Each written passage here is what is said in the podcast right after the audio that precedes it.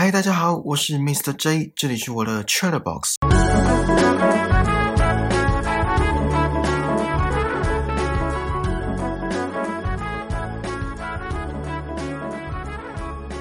老样子，先跟大家复习一下上一集的内容。上一集一开始有提到“少壮不努力，老大徒伤悲”这句话。年轻时的不努力会让晚年买单，年轻时的安逸会让晚年受苦。当一个人提早兑现了退休生活，步入老年后，不要说后悔都来不及，这时候连站起来打拼的力气都没有了。很多人回头看过往人生的时候，最后悔的往往是当初没有拼命尝试以及奋力一搏的勇气。还有讲到因果论，凡事事出必有因，现在过的生活就是几年前所做的选择造成的。书中有一句话说：“世界上可以不劳而获的，只有贫穷和年龄。”整个推翻天下没有不劳而获的事这句话。然后还讨论到稳定是人生的唯一真谛吗？稳定是年轻人应该追求的生活状态吗？最后讲到我朋友的例子，羡慕着当初大学选资讯相关科系的高中同学，现在在台积电工作。还有讲到我自己在蛋糕店打工的经验，蛋糕师傅说，基本功要稳扎稳打，至少要做个几年才可以。证实了高手不是一日养成，而是千锤百炼。好，复习结束，我们开始进入今天的内容。作者有提到一个概念：没有功劳也有苦劳，这是庸才说的话。优秀的人从来都是用结果来证明自己，这很残忍，可是也很现实。大家还记得上一集我问你们，过程跟结果哪一个比较重要吗？这当中，我假设的情境是，公司设立了一个目标，要在年底前达到。然后方案 A 是员工花了很多时间跟心力去作业，可是效果不如预期，这就是没有功劳也有苦劳的典型案例。可是，在现实面上，会选择不追究的佛心老板不多，总会有一些惩处或警告，是吧？如果这个方案 A 成功了，拿到一位大客户的合作案，老板会拿着鞭炮从街头放到街尾，再从街尾放到街头。这样讲可能会觉得老板很现实，可是我们换位思考一下，假设今天换成我们是老板，会希望看到自己的员工成天顶着苦劳的头衔来领薪水吗？甚至是吵着要加薪？我再举个例子。假设你今天请一位设计师设计一个品牌的 logo，然后在期限当天交出来的成品，你个人不是很满意，没有完美的呈现出你要的品牌形象。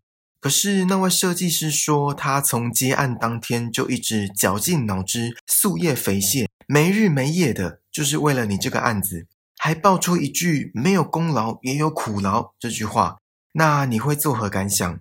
会欣然接受他交出来的作品吗？哎，如果有身为设计师的听众，我只是打个比方，请不要介意。其实很多事情换位思考，就会豁然开朗，就会比较能接受这个现实的社会，还有这个残忍的真相。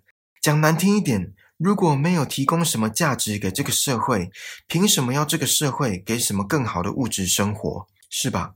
功劳讲话的声音，永远比苦劳还要大声。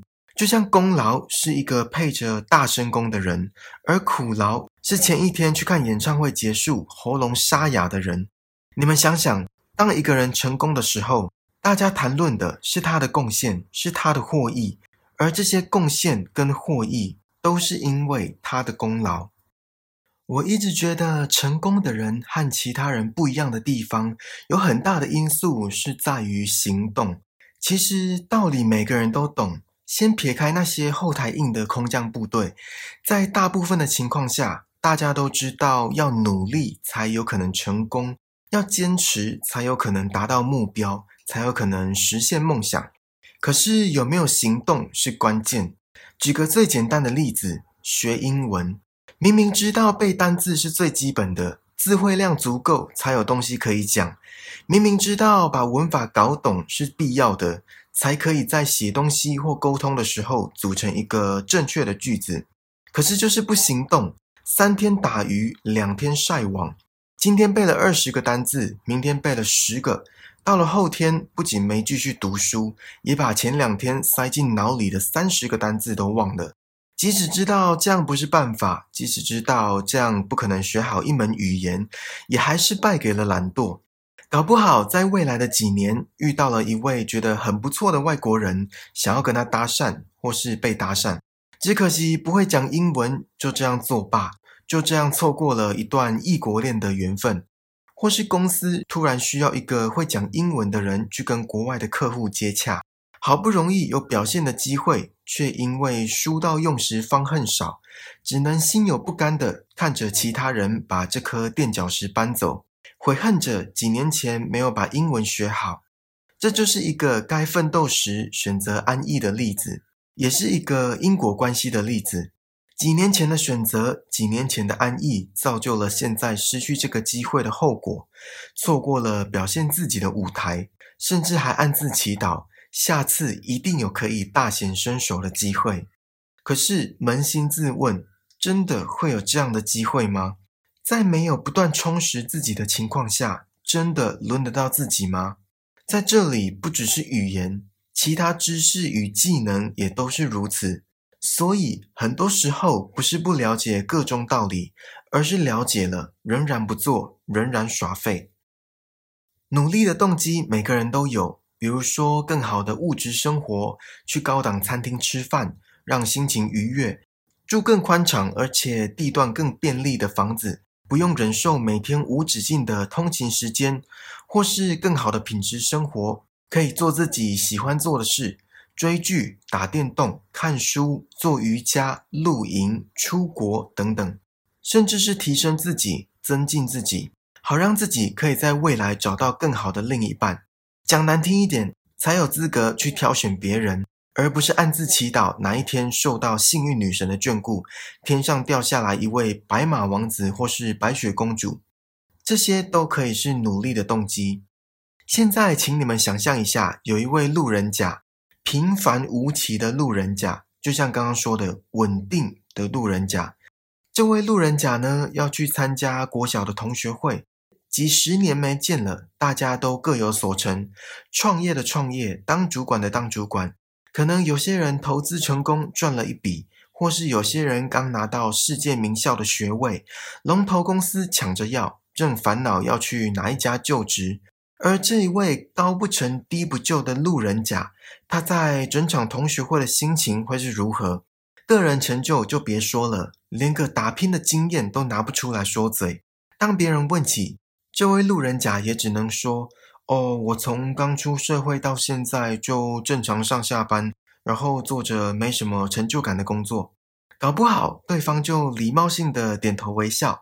可是心里却想着要怎么离开这个无趣又尴尬的局面。然后这位路人甲到最后，整场同学会也只能安静，或是被寒暄个几句之后就被晾在一边，只能默默着吃着会让荷包失血过多的一餐，甚至盘算着这个月又要透支多少。我在这里不是说钱赚得多，或是要有非凡的成就才可以去参加同学会。而是当一个人的人生精彩度不够看，内容不够吸引人，不管是同学会还是其他什么会，都会乏人问津。讲得难听一点，同学会除了叙旧，不就是比较吗？比较谁的收入高，比较谁的职位好听，比较谁的房子大，比较谁的感情顺利，比较谁的小孩懂事有成就。而这个情境不就是一个动机吗？而这个动机就是面子。面子不能让你有饱足感，可是面子可以产生优越感。面子不能兑现，可是面子可以让你人人称羡。我知道有些人觉得面子不重要，可是这个社会就是这么现实，这么残酷。我觉得人可以淡泊名利，可是要活得踏实；人可以不求功名，可是要活得精彩。我之前看到一句浅显易懂，可是又寓意深远的话。多学一样本事，就少说一句求人的话。除非脸皮厚到无人能敌，不然大部分的人在开口的时候，都会怀点不好意思的心情去请求别人吧。甚至有时候会牵涉到刚刚讲的面子，或是要看别人的脸色。比如说在职场上，假设这个企划案需要特定的资源，而当一个人没有接触过那个领域，是不是就得低声下气的去请别人帮忙？如果刚好那个别人就是自己平常不相往来，能避就避的头痛人物，那就尴尬了。为了企划案，为了不被老板列入黑名单，为了自己的饭碗，硬着头皮也要强颜欢笑的去阿谀奉承这位头痛人物，然后这时候就会悔恨自己当初怎么没有持续的充实自己，拓展人脉。讲生活化一点好了。学不会开车，出门就得有个司机陪伴。如果在旅途中刚好碰到这位司机身体出了状况，不能开车，比如说头痛，那行程就势必会延误，总不能危险驾驶吧？再举个例子，不会讲英文或是其他外国语言，到国外就要有翻译随行。如果这时候这位翻译的朋友想去的地方跟自己南辕北辙。甚至是只是去个 Seven 买个东西，也要说出请求的话。这时候是谁要配合谁？是会讲英文的人配合，还是连个单字都不会的人屈就？我们换位思考一下：如果只有你会讲英文，到了当地，本来想去十个地方朝圣的你，因为要时不时的帮其他人翻译，这边跑一下，那边逛一下，最后只去了三个地方，这兴致是不是会大打折扣？在这种情况下，如果大家都会讲英文，那是不是就可以先分道扬镳，各自去想去的地方，然后一段时间后再会合？我这样讲听起来可能很没有同情心，可是请不要误会，我这里只是举个例子。当然，出去玩就是要开心，也是有一些人感情很好，可以如胶似漆，互相体谅。香港企业家李嘉诚曾经说过一句话。当年我用了一分钟的时间算了一下上班的结果，于是我离开了。很多人用一生的时间去证实我算的是对的。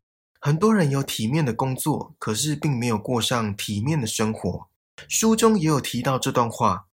有些人会羡慕穿西装打领带的上班族，认为他们的工作内容很体面，吹着冷气谈着生意，在玻璃窗外看，看似跟客户有说有笑。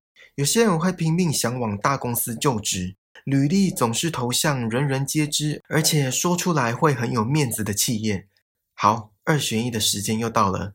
现在有两个选项，第一个是企业的经理人，每天加班已经是家常便饭，下班后还要接到上司的电话，交代这个吩咐那个，心里也只能想着有完没完，翻了个白眼，叹个气。之后还是得硬着头皮挑灯夜战。可是当亲戚朋友问是什么职业的时候，却很有把握对方听了会另眼相看，投以羡慕的眼光。好，这是第一个。第二个是生意兴隆的小吃店老板，上班时间，呃，或者应该说营业时间自己调整，心情好就开，今天想任性就休息。好啦，可能没那么夸张，可是至少不用看别人的脸色，自己就是老板，自己说了算。当别人问起职业时，有着刻板印象的人通常不会那么向往。好，这两个选项你们会选哪一个？收入我就不讨论了，我们来聊聊体面的工作跟体面的生活。工作不就是为了赚钱吗？而赚钱不就是为了生活吗？所以，我们的最终目的是为了好的生活。如果可以不工作，那还有人会自动自发的去上班吗？我想，大部分的人都不会吧。多少人的理想是不工作？多少人的梦想是一辈子都做自己喜欢的事？如果现在的工作是你喜欢的，是你热爱的，那很恭喜你。我觉得你的人生已经成功了一大半。如果真的只是因为这个工作看起来体面而挤破头想尽办法去这家公司上班，那真的蛮可惜的。因为这种情况说出来好听，可是做起来狼狈，就跟企业家李嘉诚说的一样：有体面的工作，可是并没有过上体面的生活。好啦，这次的 Chatbox 就到这里喽。希望你还喜欢今天好书分享的内容，请记得帮我订阅这个节目，然后打星、评分、留言，并且分享给身边可能对奋斗感兴趣的朋友。更重要的是，让我们一起把人生过得更精彩吧！我们下次见，拜拜。